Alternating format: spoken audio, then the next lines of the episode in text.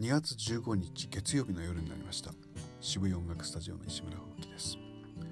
今日言いたいことは2つあります。一つは、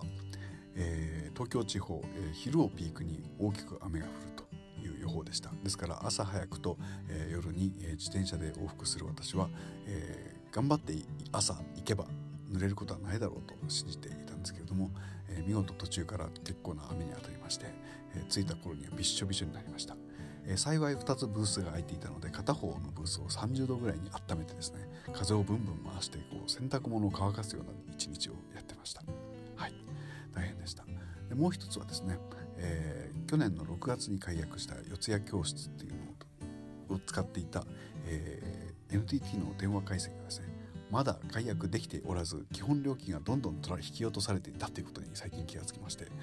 これを解約すべく116に何度もかけましたが一度も繋がらなかったということです。以上。